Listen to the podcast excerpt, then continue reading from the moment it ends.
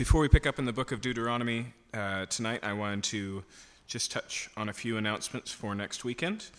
Uh, next weekend is Easter weekend. If you would like to join us for our Good Friday service, we're going to do a candlelit service at 8 p.m. right here, Friday night. Uh, and then uh, we'll have our usual service time Sunday morning for Easter uh, at 9 a.m. We will not be having our Through the Bible service next Sunday, as it is Easter, um, but we will resume the following week on the 8th of April. Tonight we're going to pick up in Deuteronomy chapter 15. And it's worth recalling as we get into the book tonight what exactly the setting is in Deuteronomy. And there's really uh, a horizon in the book of Deuteronomy, and there's two things on that horizon. One is the imminent death of Moses, the leader of Israel. This is his final address to the people of Israel. Here's Moses, who for 40 years has faithfully led Israel despite their rebellion uh, who has told them of the things that are to come, who was the mediator of the covenant and laid it all in front of them. But now they're going to enter into the land without them. And Moses' greatest desire is that they would be faithful to the covenant so that they would continue to enjoy the promises of God. In fact, that's the main point of this sermon in the book of Deuteronomy is to choose to follow and keep the covenant and therefore live long and well in the land. Now, in terms of structure, many have suggested that the way that the content is organized in the book of Deuteronomy um, follows the Decalogue, or the Ten Words, or the Ten Commandments, which occur a little bit earlier in the book. If you've been paying attention, where we pick up in chapter 15, we're moving into the third commandment to honor the Sabbath and keep it holy. And one of the things we need to keep in mind when we consider the Sabbath uh, is that it's more than just a day a week. That the Sabbath is a principle that involves an entire calendar of high and holy days, some of which we'll review tonight. Uh, that it involves a seventh year, leaving the land fallow and rest. And so there's a Sabbath year, an annual, uh, every seventh um, entire year where the ground, ground lays fallow.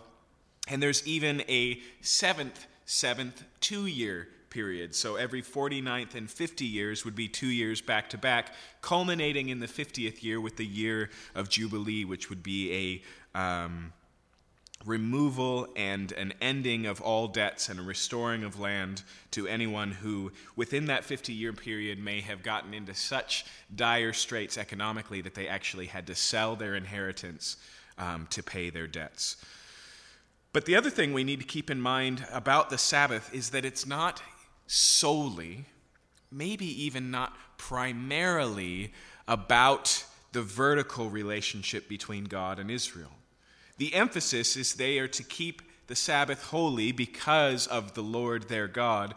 Uh, but the practical nature of the Sabbath focuses on economic principles. It focuses on how we treat other people, especially the poor, the destitute, the foreigner, the orphan, and the widow. So, as we'll see tonight, although the Sabbath looms in the background of everything we're going to talk about here in chapter 15, there is an economic sensibility that underlies the whole thing that really has to do with caring for other people, especially those who are not as well off.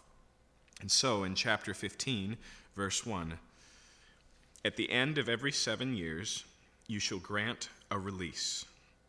Now, earlier in the book of Exodus, it talks about um, releasing the land. And so it uses the same word for release here, but the idea there is letting the land lay fallow. Here in Deuteronomy, he extends that principle from giving the land rest to putting debts to rest. Look at verse 2. This is the manner of the release. Every creditor shall release what he has lent to his neighbor. He shall not exact it of his neighbor, his brother, because the Lord's release has been proclaimed. Now, this may mean one of a couple of things. Just a, a, clear and cursory reading of these verses, it sounds like every seven years the debts are just removed. The reason why scholars think that's probably not the case is because that's how the year of Jubilee worked every 50 years. And so instead, here, there's one of two options. Either it's that they don't take any payments on the seventh year. In fact, that makes a lot of sense if you think about it, because if they're to leave the ground fallow for seven years, or on the seventh year, then they obviously can't work the land and continue to make payments towards a particular debt. Another possibility that many scholars suggest is that the idea here of releasing what he has lent to his neighbor has to do uh, with the collateral on a loan. You see, in Israel, if you took out a loan, you would present something. Sometimes it was a piece of land. If it was a small loan, it might just be a, a garment. Uh, it may even be your entire life, but you would present that as collateral and it would be held onto by the creditor until the debt was repaid. And so it may be here that what's returned is that collateral. That if they uh, make it to seven years of debt, that the collateral is returned whether the loan is finished paying or not. One of the reasons why I think that suggestion is right on is because that idea of collateral becomes significant to the later writings of Scripture. Proverbs has much to say about taking somebody's only coat as collateral and leaving them every night cold. And so it says that the coat is to be returned nightly so that they don't sleep cold. Uh, the prophets criticize Israel for um, taking advantage of the collateral that was used in these loans. But either way, what we see here is that even where there was economic principles involved, even where there was a relationship of debt, the creditors were still to be concerned about the debtor, not merely thinking about the profit that they can make off of them, um, but have their best interest in mind. And so notice verse 3 Of a foreigner you may exact it, but whatever of yours is with your brother, your hand shall release. And so a distinction is made here between um, internal national debt and economics and external uh, issues of trade, verse 4. But there will be no poor among you, for the Lord will bless you in the land that the Lord your God is giving you for an inheritance to possess. And so Moses makes an incredibly idealistic statement. Uh, in fact, we, we have to notice what he says uh, just a few verses later. Notice what he says in verse 11 For there will never cease to be poor in the land. Which is it? He starts by saying, There will be no poor among you. And then a few verses later, he says, The land will never be without the poor. Okay? Clearly, both the author and the original audience would have caught the tension here. Okay? So this is not some sort of editorial contradiction in close quarters, uh, but the emphasis is one of idealism and realism. Okay? What's stated for us in verse 4 is an aspiration. This is where they are supposed to seek after. This is where their heart and motivation is. Um, but there is still a realism in recognizing that ideals are not enough for legislation. That you have to legislate for where life is, not just where it should be. It reminds me of the words of Martin Luther King. Martin Luther King said that laws cannot change the heart, but they can restrain the heartless. And I've found that to be a tremendously helpful principle when we consider the politics of our own time and the issues of our own day. Uh, when we recognize that people have problems, that uh, sin runs deep in human nature, uh, we always should recognize the fact that the law can't change hearts that that reality can't be limited uh, by legislation, but it can constrain the possibilities, bring about consequence to those behaviors, and so legislation matters. In the same way, here, the aspiration of Israel is to be towards there being no poor in the land, raising up everybody out of poverty. But, as we'll see, Moses recognizes that that that goal uh, won't necessarily be achieved, and so he legislates accordingly.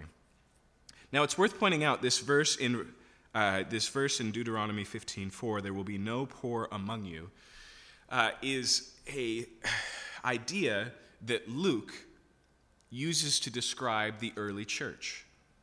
You see, one of the difficulties we often have in applying the Old Testament, especially a book like Deuteronomy, as New Testament Christians is what is the relationship between the laws of Israel given by Moses and the church of Jesus Christ? And clearly, there are very strong differences. Whereas Israel was a nation, a particular people with a particular land, uh, the church is international. It stems across boundaries. It doesn't form its own government, but exists in the midst of and spread throughout the world. Um, in the same way, the Old Testament law involves at least some things that, although they are significant in what they typify or what they picture, have been so completely fulfilled in what Jesus Christ has done they are no longer applicable to us, like the kosher laws, for example. You may remember in Mark chapter 7, Jesus says, What goes into a man doesn't make him unclean, but what comes out of his heart. And Mark adds an aside, and he says, In doing this, Jesus declared all foods clean. Okay? But it is worth noticing that we can't just rip out the book of Deuteronomy and say it has no significance for the church today. And the reason I say so is because the New Testament authors draw heavily from the book of Deuteronomy in their own perspective for Christian behavior. So notice Luke's commentary here on the early church in the book of Acts, chapter 4.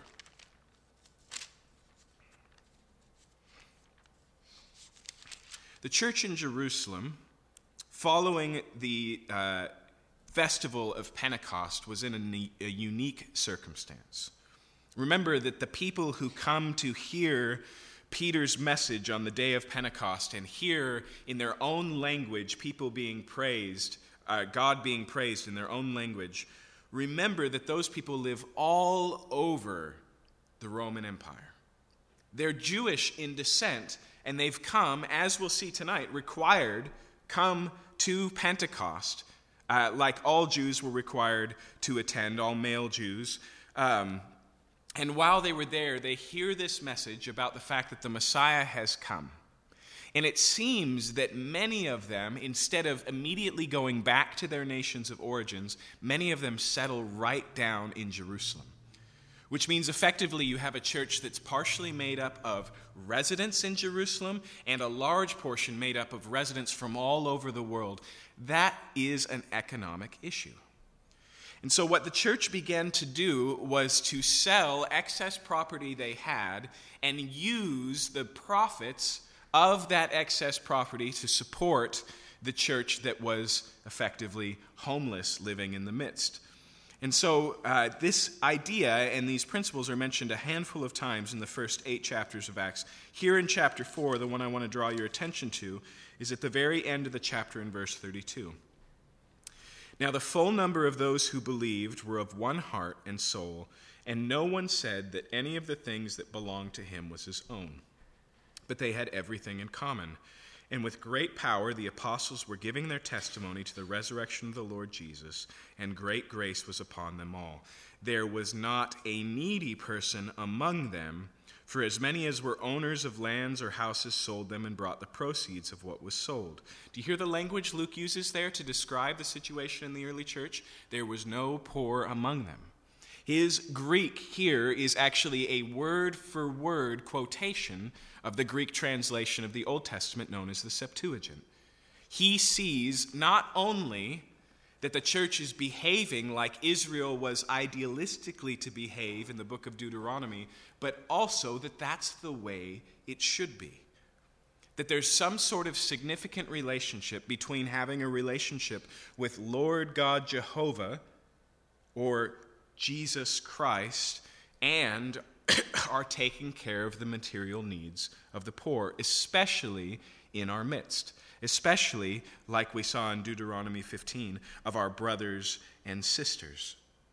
And so, although it's true, uh, we may not be in the same national or legislative significant um, context that Israel was in chapter 15, but the principle here of how we treat, especially other Christians, should be significant. I'll give you just one illustration.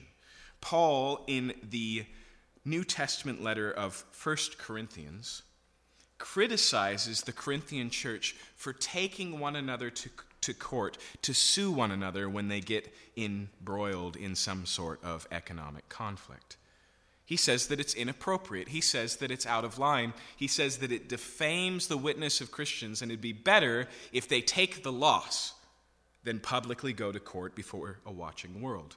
Clearly, his ideas he's drawing here have co- correlations with what we're reading about in Deuteronomy and how we should treat, treat one another. If you're interested, we actually talked about this extensively this morning looking at 2 Corinthians chapter 9, and you can find the message online. But let's jump back into verse 5. If only you will strictly obey the voice of the Lord your God, being careful to do all the commandments that I command you today. You see, there's the caveat. There will be no poor among you if only you would listen and obey. Okay. Verse 6 For the Lord your God will bless you, as he promised you, and you shall lend to many nations, but you shall not borrow, and you shall rule over many nations, but they shall not rule over you. And so, what God promises here is if they take care of the poor internally within their own national economy, that internationally they won't be put in a place of national debt owing to other nations, that they won't be under the boot of creditor nations around them. This, by the way, is one of the things that the prophets later on threaten. That because they have taken away the houses of the widow, their houses will be taken away by another nation. Um, and so the ideal here, the plan was one of um, broad prosperity for Israel. Because remember, Israel was to be a testimony of the goodness of God, and part of that testimony is in the character of his law.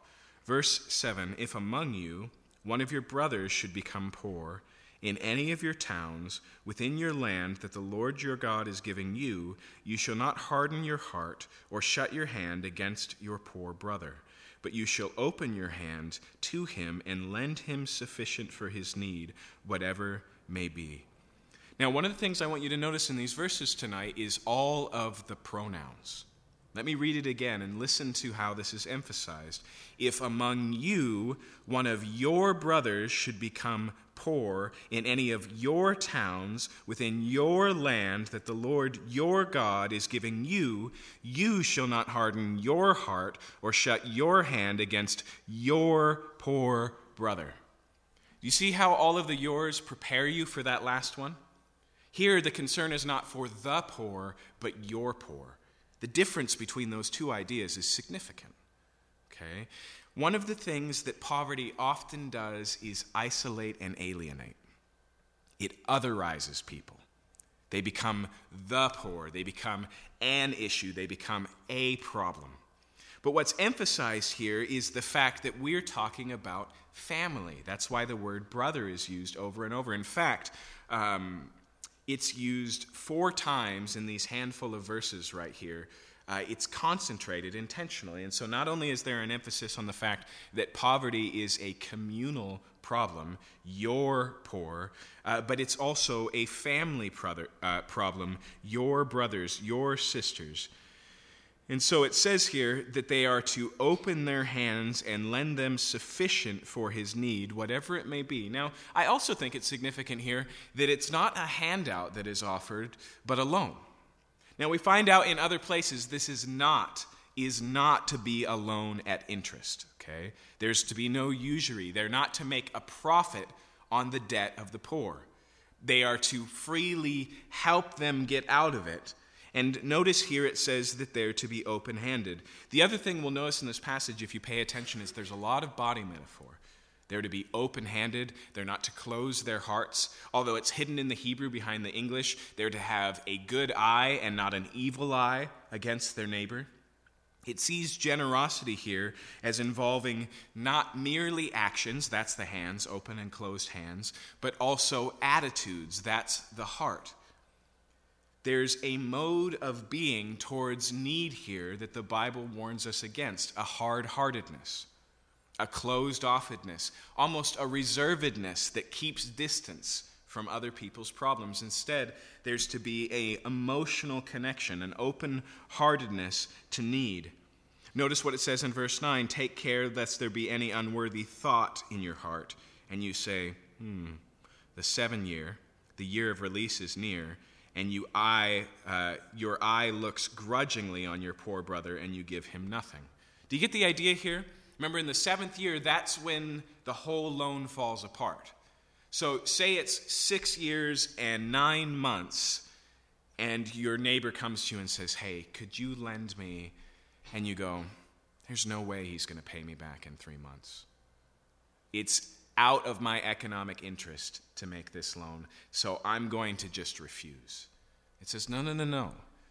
No, before your own interests, you need to consider their interests. And, uh, and notice what it says here.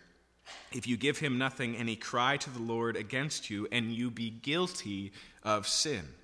Now, I think that's really significant because oftentimes when we talk about taking care of the material needs of the material poor, we often use the word charity.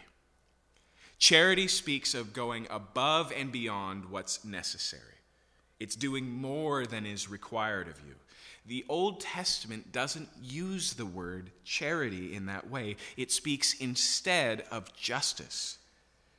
It says here to not help your brother and for him to cry out against you because of his need is sin. You've fallen short of what you owe your neighbor. And that idea is maintained throughout the Old Testament. Uh, when we get to talking about the elders uh, in a few chapters, we'll look at the person of Job. And there's a passage where Job presents himself as kind of the ideal Jewish citizen. And we'll notice as he does, one of the things that he says that he has done right is he has not failed to break the teeth of the oppressor, he has not failed to feed the widow and the hungry. Okay?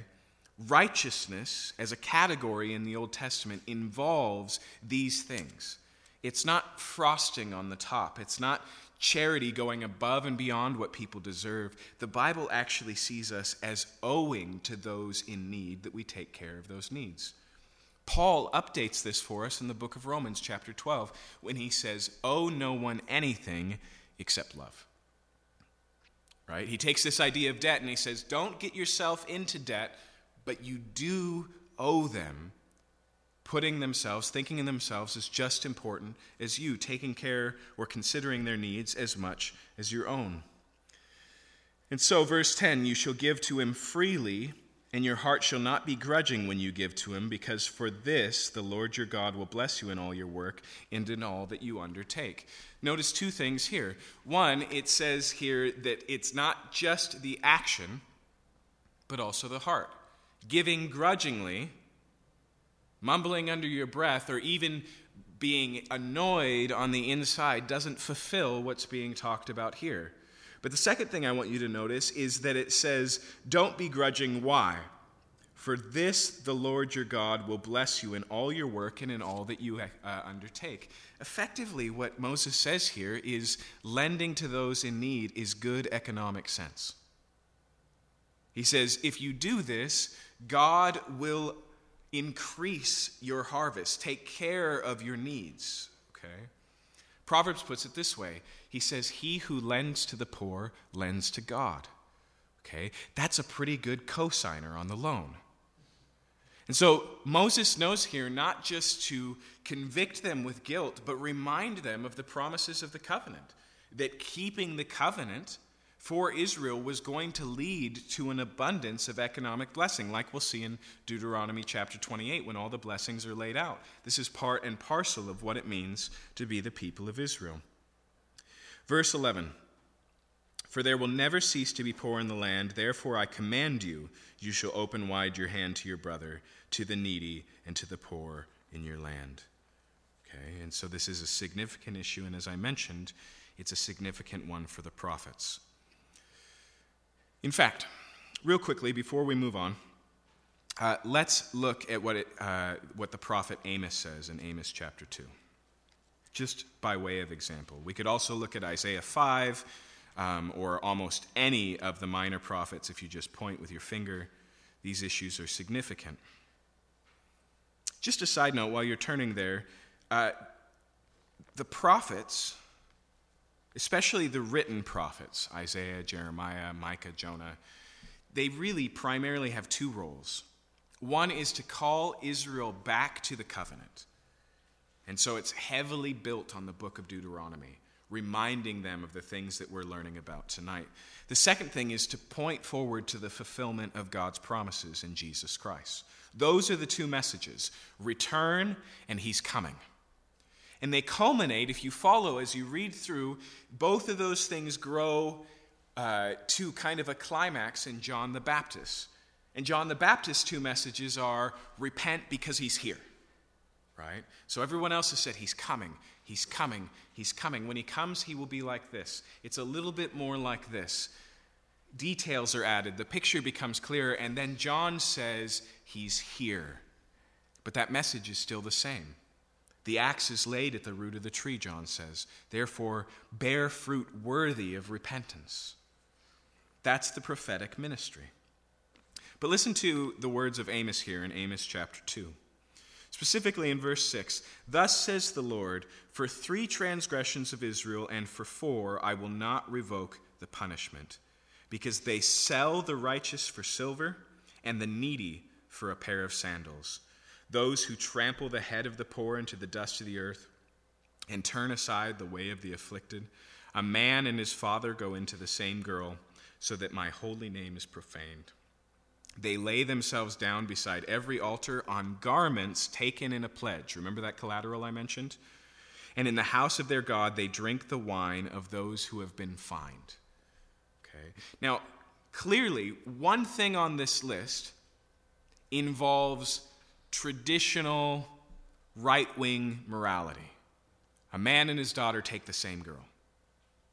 But the rest on the list all have to do with how the poor are taken care of or taken advantage of. Okay? Six of the seven points that Amos makes here, of the three transgressions and of four, involve this idea of how the poor are treated. The Bible makes very clear, not just for Israel, but as a gauge for all the nations, they will be judged specifically for how they treat the least and the weakest we don't always notice this, but in Jesus' parable of the king who separates the sheep and the goats, it says that in those days the king will call the nations to him and separate them into two groups. And how does he separate them? You, when I was hungry, you fed me. When I was in prison, you visited me. When I was naked, you clothed me. Therefore, enter into the joy that was prepared before you. And they'll say, But when did we see you in these things? And he says, As much as you did to the least of these your brethren, you did unto me. It's possible there that by referencing the nations, he's not talking about the nations as an ambiguous term for all people, but actually individual nations. Okay? That lines up with how the prophets speak, not only to the people of Israel. The primary complaint that the prophets make about Israel is idolatry and that idolatry bleeds into every other uh, character. But the primary complaint the Bible makes against Edom, Nineveh, the nations around Israel, almost always has to do with economics. Okay, God cares about these things. Let's finish off chapter 15. Verse 12. If your brother, a Hebrew man or a Hebrew woman, is sold to you, he shall serve you six years. In the seventh years, you shall let him go free from you. So notice here that we're talking about service or maybe even slavery, but of a very specific type. If we were to give this a title that we'd understand, indentured servitude, okay? This is not chattel slavery. In fact, a limitation is set on it. The most that an individual can obliterate their debts by becoming your employee, becoming your servant, at most six years. In the seventh year, you have to set them free. There's no economic debt so great that you owe them the rest of your life. There's no understanding here of uh, a servanthood or a slavery that is perpetual, let alone racial or passed on to your children. But it did open the way, if your debts became too much for you to pay, for you to sell yourself into service. And here, that's what it's talking about, and it sets these limitations. He will serve you for six years, and in the seventh year you shall let him go free. Listen to this in verse 13. When you let him go free from you, you shall not let him go empty handed. You shall furnish him liberally out of your flock, out of your threshing floor, and out of your winepress. As the Lord God has blessed you, you shall give to him. So at the end of this six years, you send him out with enough to start fresh basically, you don't just give him his freedom in title, you enable his freedom economically. You give him enough to get going again, to get started again on his own.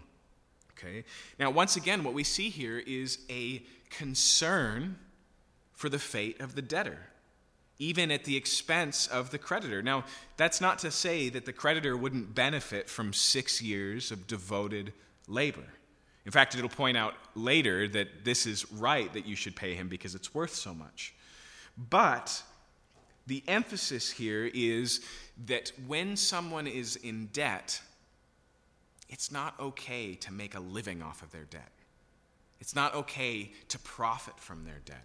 If the Old Testament has anything to say of modern significance, it's that, that there's a wickedness to the payday loan places.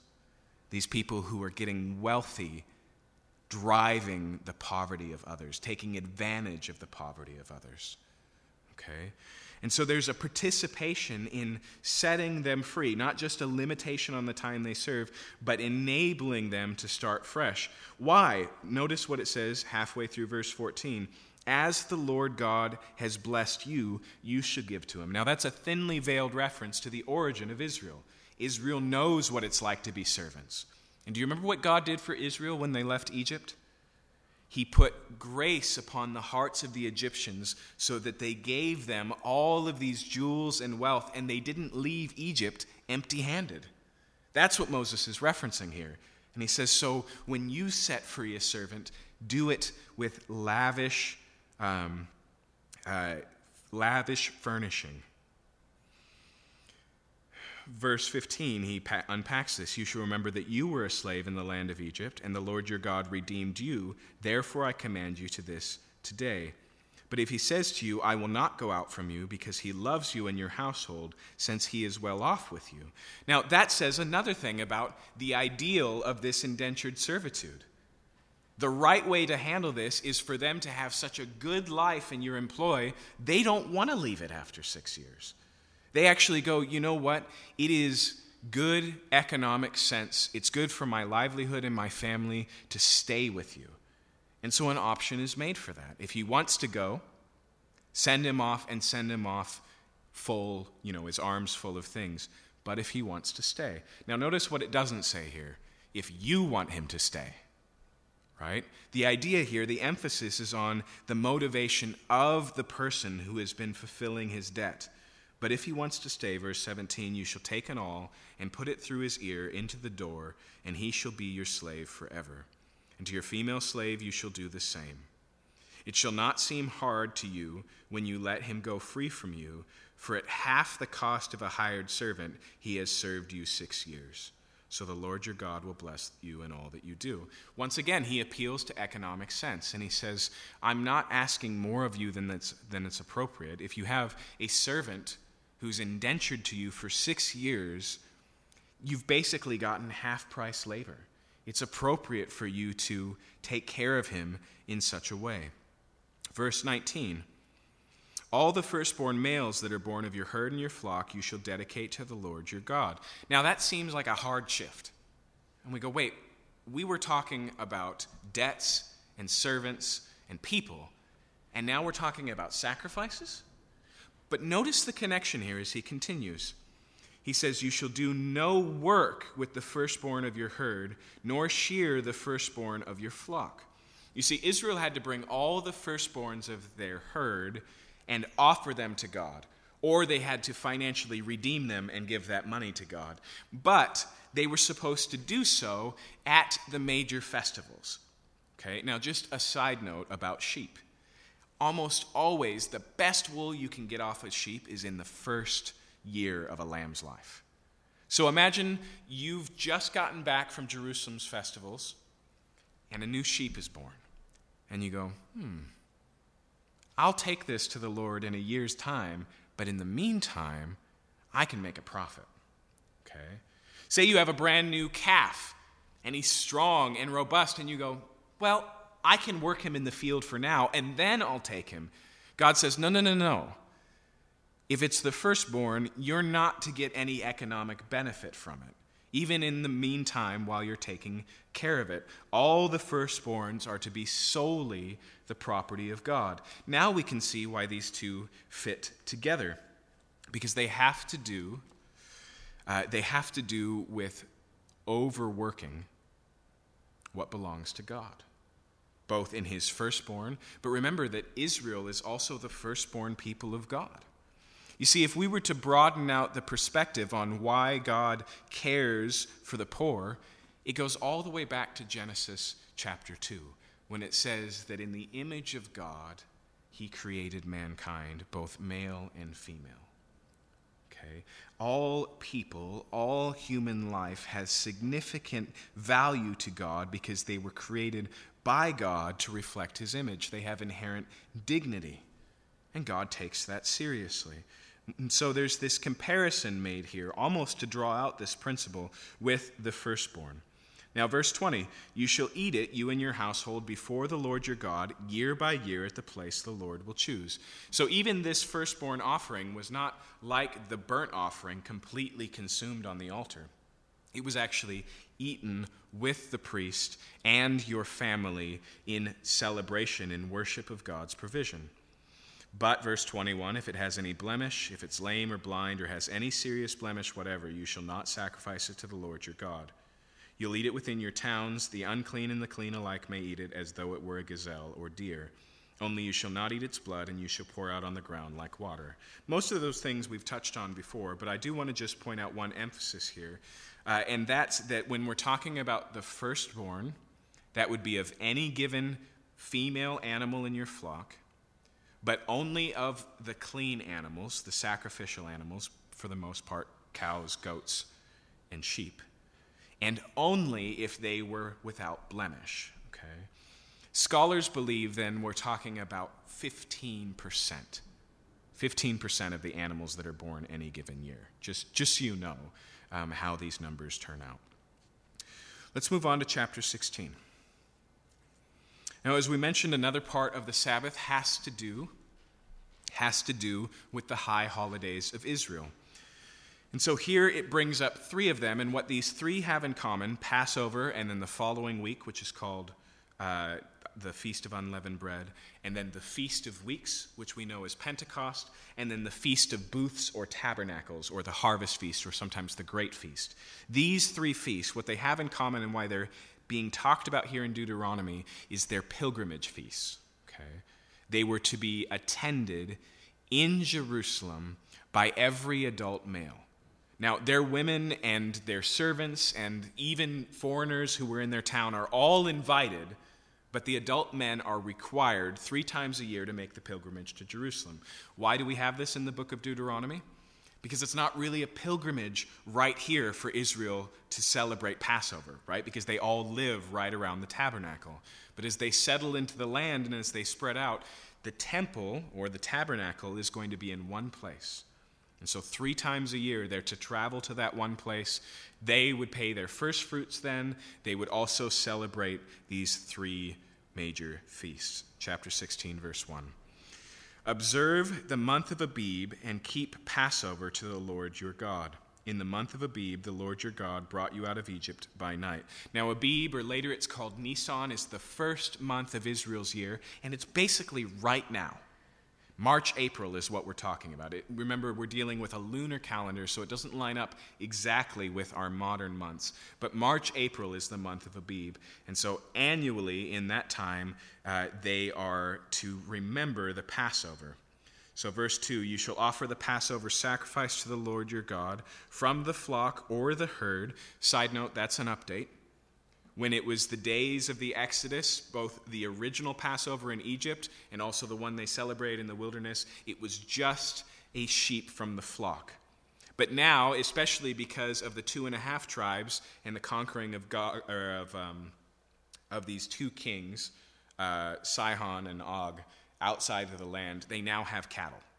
And so the recipe is expanded, if you will. But nonetheless, they're to choose uh, one there and they're to eat it where the Lord chooses to make his name dwell. Look at verse 2. At the place that the Lord will choose to make his name dwell there, you'll eat no leavened bread with it. Seven days you shall eat with unleavened bread, the bread of affliction, for you came out of the land of Egypt in haste that all the days of your life you may remember the day when you came out of the land of Egypt. And so, this first and primary holiday is, is designed for them to reflect on their redemption. They observe it every year to remember their salvation. In some ways, it's comparable to what we do in Good Friday. Okay? Annually, we remember a particular Friday in history where God brought about at great cost to himself salvation. And so Israel was to travel for this eight day festival, Passover, and the Feast of uh, uh, Unleavened Bread uh, every year. And so, verse 4 No leaven shall be seen within all your territory for seven days, nor shall any of the flesh that you sacrifice on the evening of the first day remain all night until morning. You may not offer the Passover sacrifice with any of your towns that the Lord your God is giving you, but at the place that the Lord your God will choose to make his name dwell in it. There you shall offer the Passover sacrifice in the evening at sunset, at the time you came out of Egypt. You'll cook it and eat it at the place the Lord your God will choose, and in the morning you shall turn and go to your tents. For six days you shall eat unleavened bread, and on the seventh day there shall be a solemn assembly to the Lord your God. You shall do no work on it. So that's the first one in the month of Abib, beginning their year. The next one is the Feast of Weeks, verse 9. You shall count seven weeks. Begin to count the seven weeks from the time the sickle is first put to the standing grain. Now, you can't really tell from this verse, but that day when you start to harvest the grain is also the day after the Feast of Unleavened Bread. Okay? And so there's Passover, seven days, it's all a festival, do no work, and then the, fe- then the harvest starts. And so technically, Pentecost is exactly uh, uh, nine weeks, is that right? Uh, yeah. Uh, or penta, meaning 50, 50 days after unleavened bread. Okay? And so then, verse 10, they return to Israel and they keep the Feast of Weeks to the Lord your God with the tribute of a freewill offering from your hand, which you shall give as the Lord your God blesses you. Okay, and so this is a celebration of the harvest that was just mentioned. They come and they bring freely a free will offering to thank God for the blessings he's given. Verse 11 You shall rejoice before the Lord your God, you and your son and your daughter, your male servant and your female servant, the Levites who within, within your town, the sojourner, the fatherless, the widow who are among you, at the place the Lord your God will choose to make his name dwell there. Even here, notice the emphasis on economic inclusiveness. This festival is to be something that is a pleasure and a joy to everybody, even the orphan, the widow, the foreigner, those who are the least and the most likely to be taken advantage of. The Sabbath always has this idea in it. Verse 12, you shall remember that you were a slave in Egypt, and you shall be careful to observe these statutes. And then the final festival is six months later in the seventh month and that's the Feast of Tabernacles or the Feast of Booths, verse 13. You should keep the Feast of Booths seven days when you've gathered the produce from your threshing floor and your winepress, okay? Now, we already talked about the, the wheat uh, harvest. This has to do with the grape harvest and the um, preserving of grains for winter, effectively. Okay, and so this is the last big push, what we would call a harvest festival or a harvest party. I grew up in Yakima, so I can still remember my very first year of high school where there were other schools in my area that took a week off for the harvesting of apples, okay, because it was a big deal. It's that type of season that we're talking about. But notice, um, notice verse 15 Uh, 14, you'll rejoice in your feast, you, your son, your daughter, your male servant, your female servant, Levite, sojourner, fatherless, and widow who within your towns. For seven days you'll keep to the feast of the Lord your God at the place the Lord will choose, because the Lord will God will bless you in all produce and in all the work of your hands, so that you will be altogether joyful. So once again, a national time of celebration. And then we get a summary in verse 16. Three times a year your males shall appear before the Lord your God at the place that he will choose, at the feast of unleavened bread, the feast of weeks, and the feast of booths. They shall not appear before the Lord empty handed. Every man shall give as he is able, according to the blessing of the Lord your God that he has given you. So now we start to transition in the passage again, and if this suggestion that the Decalogue provides the table of contents for the book is correct, then the next commandment is the fourth command to honor your father and mother. Now, fathers and mothers aren't mentioned in the next few chapters, but what are are positions of authority. And so the argument goes that your father and mother represent all forms of authority in the Decalogue.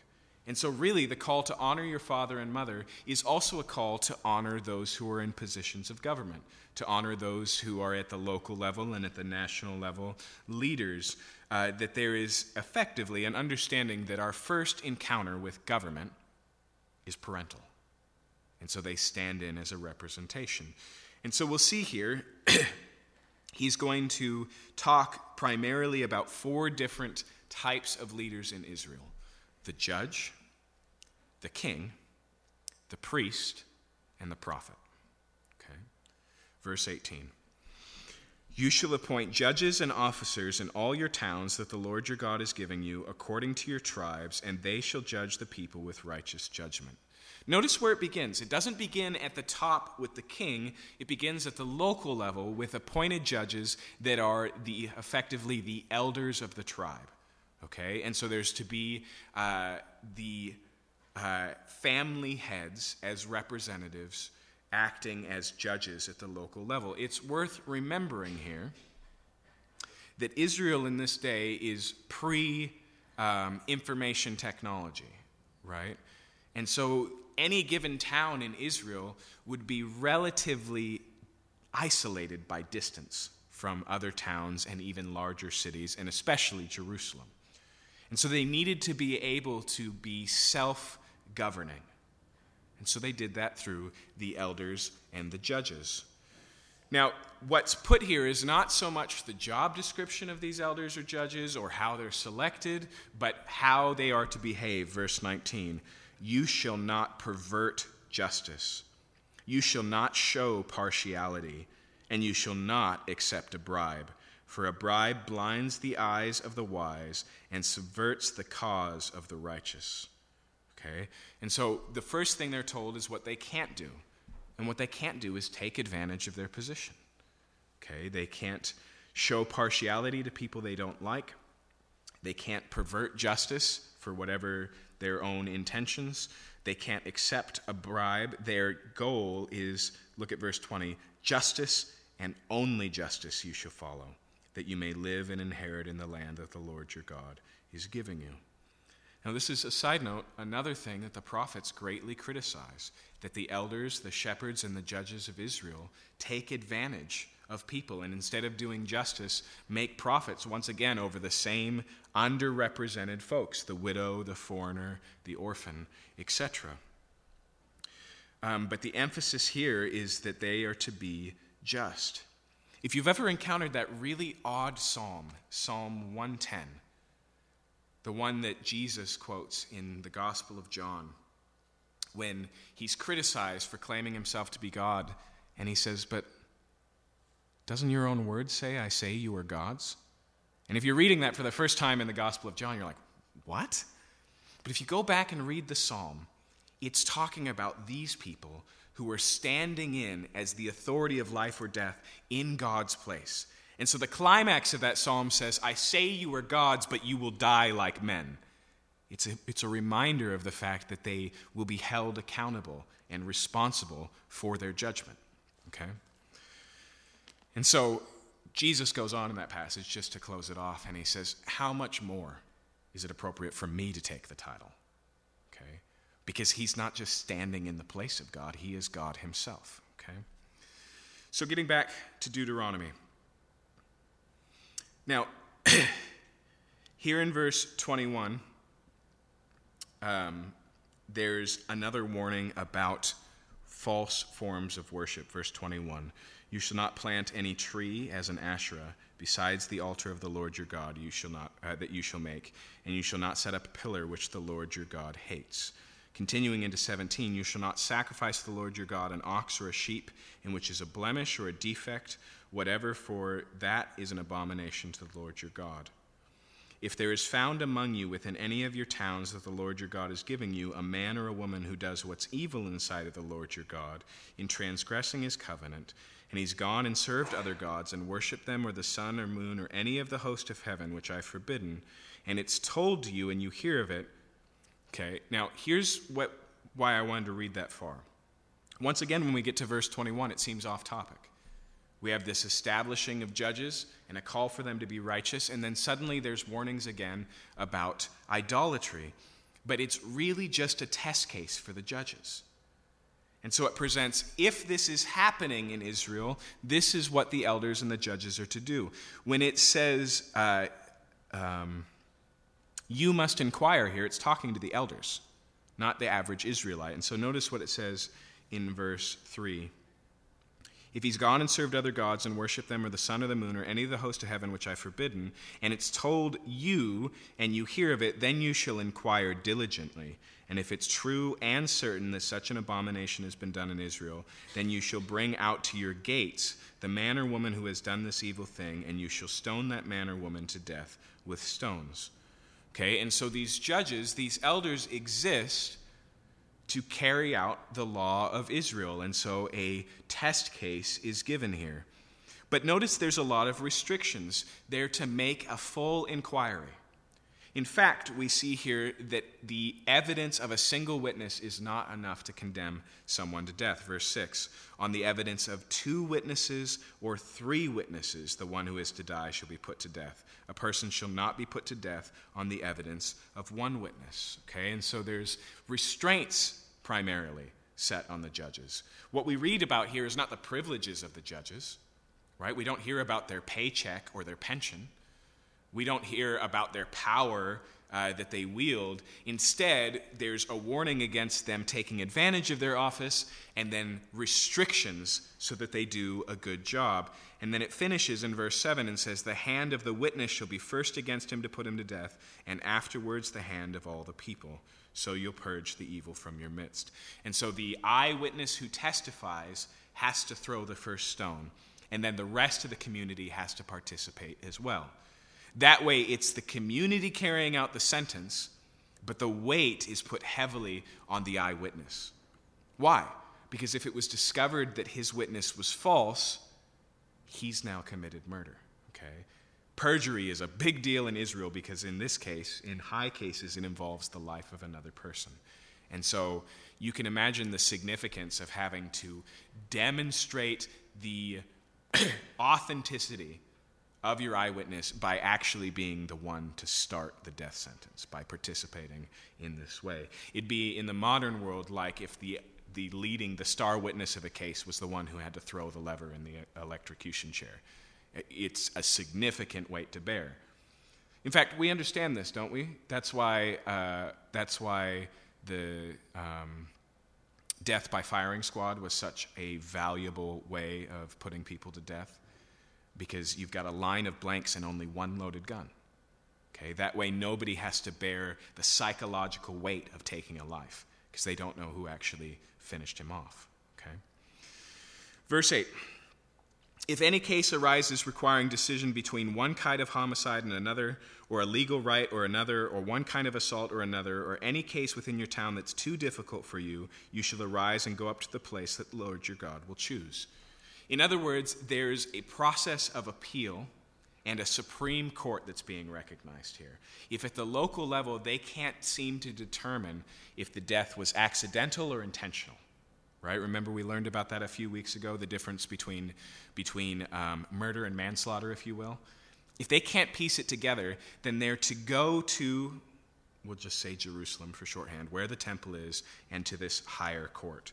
Verse 9 You shall come to the Levitical priests and to judge who is office in those days, and you shall consult them, and they shall declare to you your decision.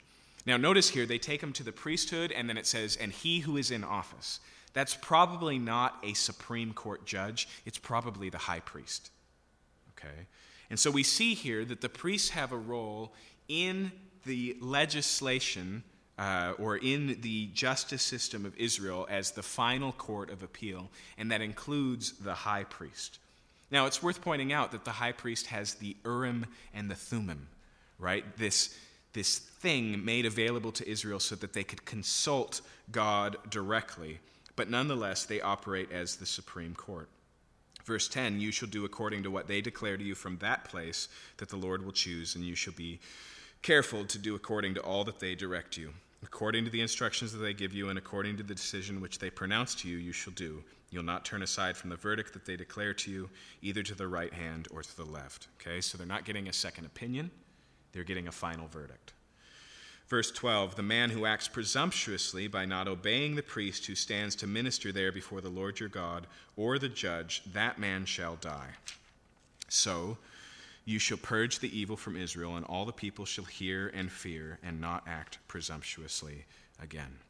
So, first, it talks about the judges and the elders, and I did want to just move to the book of Job to show you how this worked out. Okay? So, very quickly, turn to Job chapter 29. now, much of Job is, um, much of the book of Job is this man Job trying to defend his character to his so called friends. His friends are convinced the reason why his life has gone sideways is because God is terribly upset with him because he's such an evil person. And so their idea is really simple it's look, Job, just repent. Just stop all of these hidden, horrible things that you're obviously doing. And so Job is forced to make a stand and say, But that's not who I am at all. And in doing so, like I said, he paints a picture of the ideal Israelite, and specifically, one who is chosen and operates as an elder in the gates, as one of these judges. Notice what it says in verse 12 Because I delivered the poor who cried for help, and the fatherless who had none to help him. The blessings of him who was about to perish came upon me, and I caused the widow's heart to sing for joy. I put on righteousness, and it clothed me. My justice was like a robe and a turban. I was eyes to the blind and feet to the lame. I was a father to the needy, and I searched out the cause of him who I did not know. I broke the fangs of the unrighteous and made him drop his prey from his teeth. And so, what we see here is that the elders were to do justice and only justice, like it says in Deuteronomy. And Job said that was his role, that he sat in the gates and oversaw these cases and pursued justice where injustice had been done. So that's the judges, and it's the primary place of, um, of leadership in Israel at the local level. But it moves on next and it talks about the king. Now, as it does so, I want you to notice um, that a king here is seen not as inevitable or expected. Moses doesn't say here, as soon as you get into the land, appoint a king. He says, if you appoint a king. That's significant, but read with me in verse 14. When you come to the land that the Lord your God is giving you, and you possess it and dwell in it, and then say, I will set a king over me like the nations all, are, all around me. You may indeed set a king over you, whom the Lord your God will choose. Now, when you finally come to the first king of Israel, this man Saul, this is actually exactly how it plays out. Israel comes to Samuel and they go, Samuel, you're getting really old and your kids are no good. We don't want them ruling over us as judges. We want a king like the other nations. It plays out just this way. Now, Moses says here, you can do that. But God's response in the book of Samuel is upset. And he says, Samuel, stop bumming. They're not rebelling against you, they're rebelling against me. And so there's this big uh, theophany storm that scares Israel, and he goes, You can have a king, but I'm warning you, it's not going to go so great. And so it's strange here that in Deuteronomy we have legislation for this king that it appears that God doesn't want. But if you go back into the book of Genesis, God has already promised that kings would be in the line of Abraham. If you go to Genesis 49, it's already promised that eventually a king will come out of the tribe of Judah. If you read the prophecies of Balaam, he talks about the fact that there is royalty that's going to come out of Israel. And here it's legislated in the book of Deuteronomy. God's reaction has to do, I think it's best explained with that phrase we want a king like the other nations. Now, there's a totally normal and neutral version of that that just says they have a king, we want a king. But we need to remember what a king was in the days of Israel. Okay, first off, there's not a nation around Israel that was kingless. That's why we read about the five kings of the Battle of Sodom and Gomorrah, Chedorlaomer and these guys, King Og and King Sihon, right? Uh, there was Pharaoh in Egypt. Monarchy was the only game out there governmentally. At this point in Israel's history, they're unique in the fact that they don't have that head. But what was a king in those days? A king was the one who fought for the people. A king was the great benefactor of the people. The king was the head, and Israel was to be something different. In a sense, God was to be their king. That's why God says, They haven't rejected you, Samuel, they've rejected me. Okay? I'll just point out that even in those days when Samuel is operating, God has already been preparing a king for Israel. But it's not Saul, it's David. Read the book of Ruth. You see, David's great great grandfather, Boaz, can't find a woman.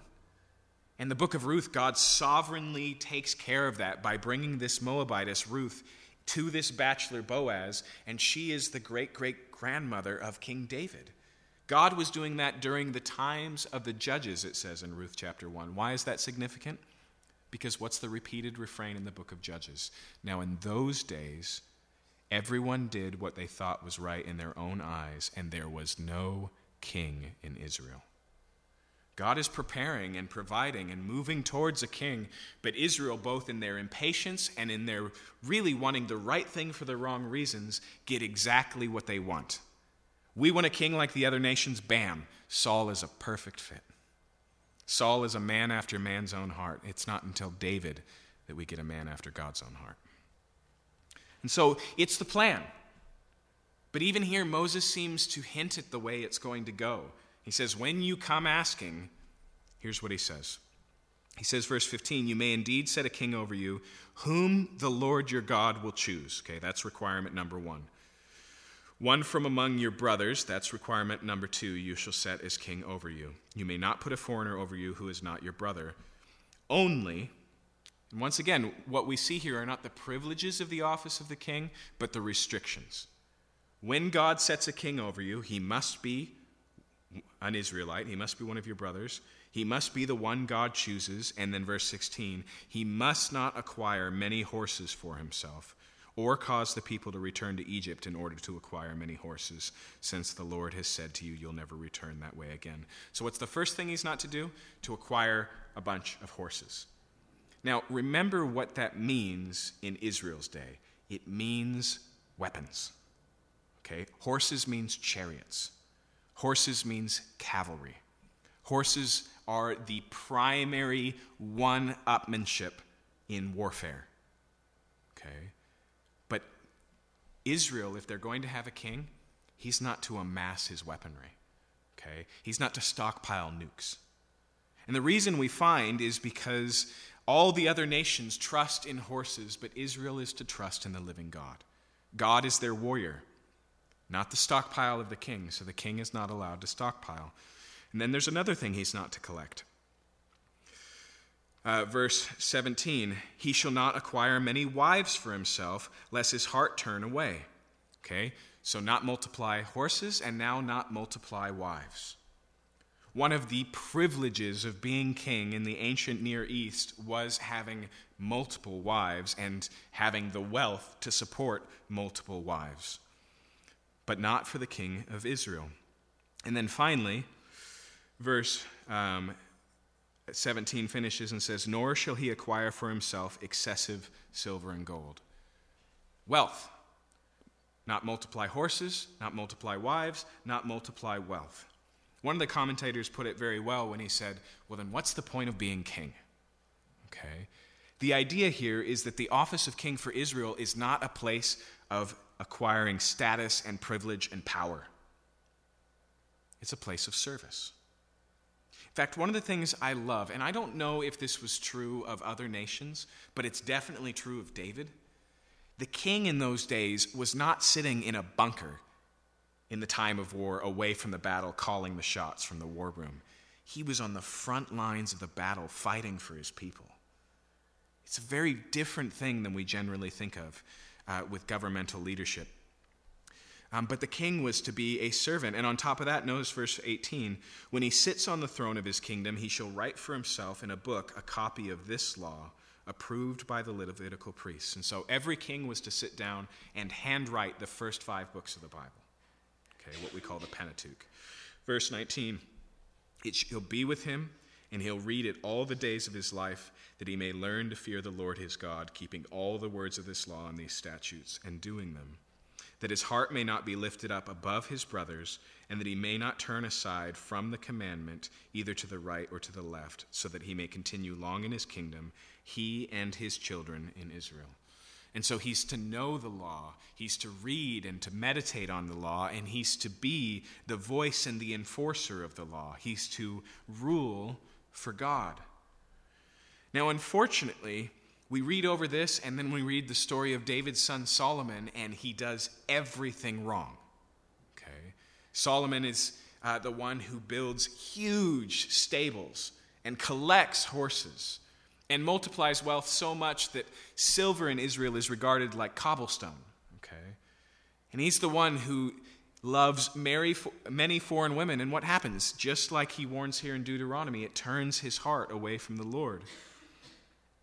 And it says here that if he were to read the law and meditate on it and righteously rule for God, he will continue long in his kingdom, and Israel, his children, will continue long in the land. And what you, ha- what you see in the monarchy is uh, after Saul, you have David, and then Solomon, and then this split, and it's basically falling down the stairs of just what's warned here. It's amazing amazing how much Deuteronomy applies directly to the history of Israel in the negative sense. But it's all laid out right here. Before there was a king of Israel, there was a warning for the king of Israel, and unfortunately, it goes unheeded. Let's finish off chapter 18. So we've looked at the judges at the local level and the king at the national level. Now we're going to look at the religious leaders, the priests, and the prophet. Verse 1 The Levitical priests, all the tribes of Levi, shall have no portion or inheritance with Israel. They shall eat the Lord's food offerings as their inheritance. They'll have no inheritance among their brothers. The Lord is their inheritance, as he promised them. And this shall be the priest's due from the people, from the offering, a sacrifice, whether it's an ox or a sheep. They shall give to the priest the shoulder and two cheeks and the stomach. The first fruit of your grain and your wine and your oil, and the first fleece of your sheep you shall give him. And so he's provided for broadly, not just in foodstuffs, but also we see here in wool, that'd be for clothing and for blankets and the like. Um, verse 5 Why? For the Lord your God has chosen him out of all your tribes to stand and minister in the name of your Lord, him and his sons for all time. So the priests are not to be neglected because they exist to serve Israel and serve God on Israel's behalf. When we ask, what did the Levites do? There's a few things, okay? They were the ones who ministered at the tabernacle and took care of the sacrifices, but they were also scattered in cities all around Israel, and they were the primary teachers of the law of Israel, okay? So they were the, the scribes, the, the legal authorities who knew front to back, cover to cover, the, the law that we're reading here, and taught it to the people. You can see this playing out, by the way, in the book of Nehemiah when Ezra, a Levite, shows up and reads of the law to the people congregated together. He's operating in his role as teacher of Israel. And so it says here that they're to be supported by the Israelites. Now, it's worth remembering that in the New Testament, we don't have a priesthood. The New Testament talks about our great high priest, Jesus Christ, and the priesthood of all believers that we are, like Israel was, a nation of priests. And so you can't make a one to one comparison between Levites and pastors. But the principle of supporting those who labor in the gospel, who teach in the church, is maintained in the New Testament. And so Paul says, um, let elders who rule well be worthy of honor, uh, especially those who labor in teaching. He says that in the same way the Old Testament says not to muzzle an ox, in the same way that Jesus in the Gospel of Luke says uh, that a laborer is worthy of his wages, so those who work at ministering the gospel should make a living by the gospel. Okay? The recognition here is that it is appropriate to free up those whom God chooses for ministry so that they can focus on the task at hand to the benefit of the people of God. And so there is a comparison here, but we got to be careful of making the leap. There's a lot of things that as a pastor, I am not like a Levite or a priest. Okay? You do not need me to be, operate as mediator to pray for you, to make sacrifices for you. Now, I'll say very clearly, as Samuel does Woe to me if I do not pray for you. I have that role, but you don't need me. You have Jesus. You can go directly into the throne room of God. But there is a significant principle that the New Testament maintains uh, that we should support those who labor in the gospel because they labor on our behalf.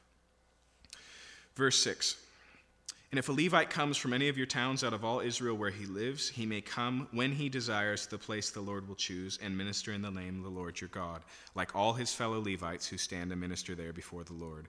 Then he may have equal portions to eat beside what he receives from the sale of his patrimony. So if a Levite wants to leave behind his place in the Levitical city and move to what will be Jerusalem and serve there, he's welcome to do so. Okay? All Levites have that option.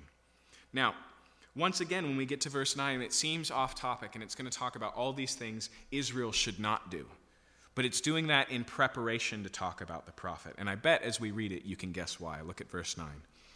When you come into the land that the Lord your God is giving you, you shall not learn to follow the abominable practices of the nations.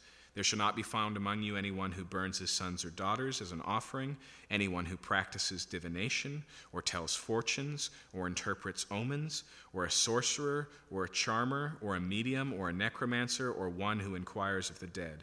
Whoever who does these things is an abomination to the Lord. And because of these abominations, the Lord your God is driving them out before you. You shall be blameless before the Lord your God, for these nations which you're about to dispossess listen to fortune tellers and diviners. But as for you, the Lord your God has not allowed you to do this. Effectively, here, all of these practices involve discerning the future, knowing what to do or what not to do, right? You go to a fortune teller to get effectively spiritual advice. God says it's not going to be like that in Israel. God's going to instead bring up prophets. You see the contrast between those two things? And so, all of these things are to have no place in the life of the nation of Israel. Instead, God is going to continue to speak to the people of Israel, continue to lead them. And so, we get to the final kind of piece of Israel's authority structure the prophet. Verse 15. The Lord your God will raise up for you a prophet like me from among you, from your brothers. It's to him you shall listen. Do you hear that contrast there? Don't listen to the soothsayers, listen to the prophet that God raises up, okay? Verse 16 just as you desired of the Lord your God at Horeb on the day of the assembly when you said, Let me not hear again the voice of the Lord my God, or see this great fire anymore, lest I die. Back at Mount Sinai, they heard the voice of the Lord and they said, We'd rather you be an interim. God can speak to you and then you can speak to us. And he says, This ministry that you've asked for, God will graciously continue after I die. Verse 17. The Lord said to me, They are right in what they've spoken. I'll raise up for them a prophet like you from among their brothers, and I will put my words in his mouth, and he shall speak to them all that I command him. Now, I want you to notice what that says here. It says that there will be people who God chooses who speak for God. And you see this really clearly in the prophets. What is the introductory statement of the prophets over and over again? Thus says the Lord, right? A prophet is a person who speaks the word of God. And so here we find that that's not ending with Moses. It's not ending with the revelation that's written down in the Pentateuch, but it will continue. Verse 19 Whoever will not listen to my words that he shall speak in my name, I myself will require it of him. But The prophet who presumes to speak a word in my name, or that I have not commanded him to speak, or speaks in the name of other gods, that same prophet shall die. So there's also a warning here about false prophets. And if you continue to read the Old Testament, that becomes a significant problem. Any awful, wicked king has an army of prophets to just give a thumbs up to his protocol and say, yeah, this is what the Lord wants to do. And so we find these battles between the prophets and the false prophets. And so here they're given a litmus test for false prophets. One is they speak for other gods. In other words, he says, Look, you know who I am well enough to know. You know that you are to worship the Lord your God only, and him you shall serve. Uh, so if he speaks in another name, he's not of me. And then he continues in verse 21 If you say in your heart, How will we know the word that the Lord has not spoken? Okay. They recognize, okay, there's a significant accountability to being obedient to the word of God through the prophet. What if one comes and claims? How we're going to know the difference? And he gives this test, verse 22. When a prophet speaks in the name of the Lord, if the word does not come to pass or come true, that is a word the Lord has not spoken. So, what does he say here? He says, The prophets that I will send will rightly predict things to demonstrate the validity of their office. Now, this explains a feature that you can sometimes miss in the prophetic books of the Bible. It doesn't matter if you look at Daniel, or Zechariah or Isaiah or Ezekiel.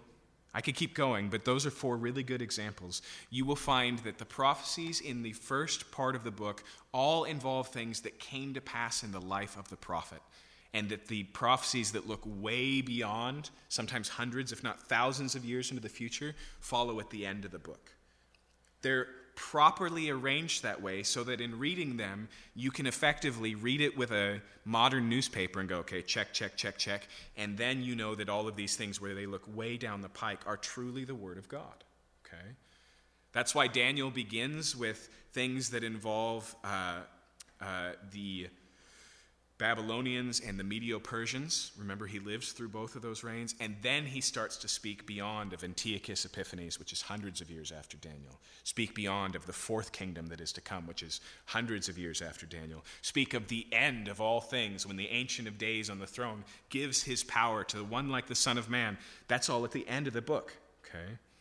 You'll see the same thing in Zechariah. You'll find the same thing in Isaiah. Isaiah prophesies about the coming destruction of Israel as they're taken into Babylon, and then suddenly you hit Isaiah 53, and he starts to look way beyond that to the coming Messiah and his crucifixion. But they're organized that way intentionally because of this rule right here.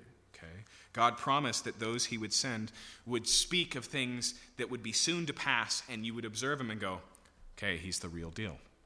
Okay? now, notice here it says that if it doesn't come to pass, the prophet has spoken presumptuously, you need not be afraid of him. Okay? And so, let's just recognize that it's very convenient to claim that God told you something. Okay? In fact, I've had people come up to me and says, say things like, God told me that, and then tell me what's going to come to pass. Not all of those things are pleasant. And some of them conveniently come from people who are really upset with me, right? But I don't have to have any fear in that. I don't have to have any concern about that. But God does promise a continuing aspect of revelation of those who would speak for him. Now, here's what's really interesting. Clearly, when Moses says, God will raise up a prophet like me, we can think of Samuel. We can think of Isaiah and Elijah and these types of people. But those after the days of the return of Israel, so the days of Nehemiah and Ezra, for example, they started to read this in a new light and go, well, yeah, there's a prophetic ministry, but maybe we're still waiting for the prophet like Moses. Because that is one of the things he says a prophet like me. Now, Moses stands apart from all sorts of people throughout the Old Testament. Listen to what it says in Numbers 12 18.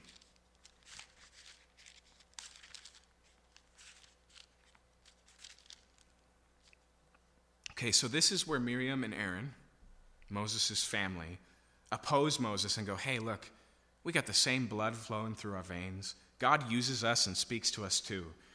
And we'd like a little bit more authority and respect in the camp. And God comes to Moses' defense. Listen to what he says here. In verse 18 of chapter 12 in Numbers, he says, mm, uh, sorry, verse 8. Verse 6. He said, Hear my words. If there's a prophet among you, I, the Lord, make myself known to him in a vision. I speak with him in a dream. Now, that actually lines up with what we read in the later written prophets. Isaiah will say, And I saw the word of the Lord. Okay, it came to him in a vision, in a dream. They see these things. But notice he continues here in verse 7 Not so with my servant Moses. He's faithful in all my house. With him I speak mouth to mouth, clearly and not in riddles. He beholds the form of the Lord. Why then were you not afraid to speak against my servant Moses? And so here in the book of Numbers, it says what makes Moses different from other prophets is it's not visions and dreams, but a face to face, direct revelation communication. And so the Israelites in their later history read this passage in Deuteronomy 18 and began to not speak of the prophets, but the prophet, the one that, who would come, who would be like Moses, who knew God intimately and spoke face to face with God. If you look at the Old Testament, you see that they were anticipating uh, the coming priest. Read the book of, uh, of Zechariah. They were anticipating the coming king. Remember what it says in 1 Samuel 7 that David, one of your descendants, will rule eternally? And they were awaiting the coming prophet. Okay, all of which were bound up in this Messiah. And you can see this belief in the Gospels. When Jesus comes to the disciples and they say, Who do people say that I am? They go, Well, some of you, some of them say you're the prophet. That's what they're talking about. Deuteronomy chapter 18. Okay? And they were right. Okay? Jesus is the greater than Moses, the prophet greater than Moses who speaks with God face to face. As John puts it in the Gospel of John, chapter 1, he who is from the very bosom of the Father has come to make him known. He who knows him intimately. That's why Jesus says, only I know the Father and anyone who the Father chooses to reveal himself to. He's the access point to knowing God because he knows him intimately. He is the one that Moses promises here. In fact, just to close, listen to this from the book of Acts, chapter 3.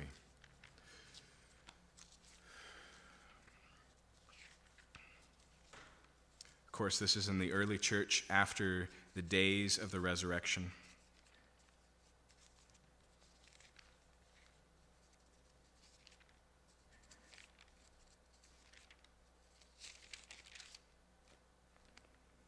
Here, Peter is preaching again to the crowds after he's just healed this lame man. Second, I want to get the reference right. Notice what he says in verse 22. Uh, verse 21 for context. Jesus, whom heaven must receive until the time for restoring all things about which God spoke by the mouth of his holy prophets long ago. So Peter points back to these prophets we've been talking about. Notice what he says, verse 22. Moses said, quote, The Lord God will raise up for you a prophet like me from your brothers. You shall listen to him in whatever he tells you. And it shall be that every soul who does not listen to that prophet shall be destroyed from the people. And all the prophets who've spoken from Samuel and those who came after him also proclaimed these days You are the sons of the prophets, and the covenant that God made with your fathers, saying to Abraham, And in your offspring shall all the families of the earth being blessed. God, having raised up his servant, Jesus, sent him to you first to bless you by turning every one of you from your wickedness. He says, As Moses and all of the prophets pointed to, he's come. The prophet, the priest, the king, the Messiah Jesus Christ. Let's pray.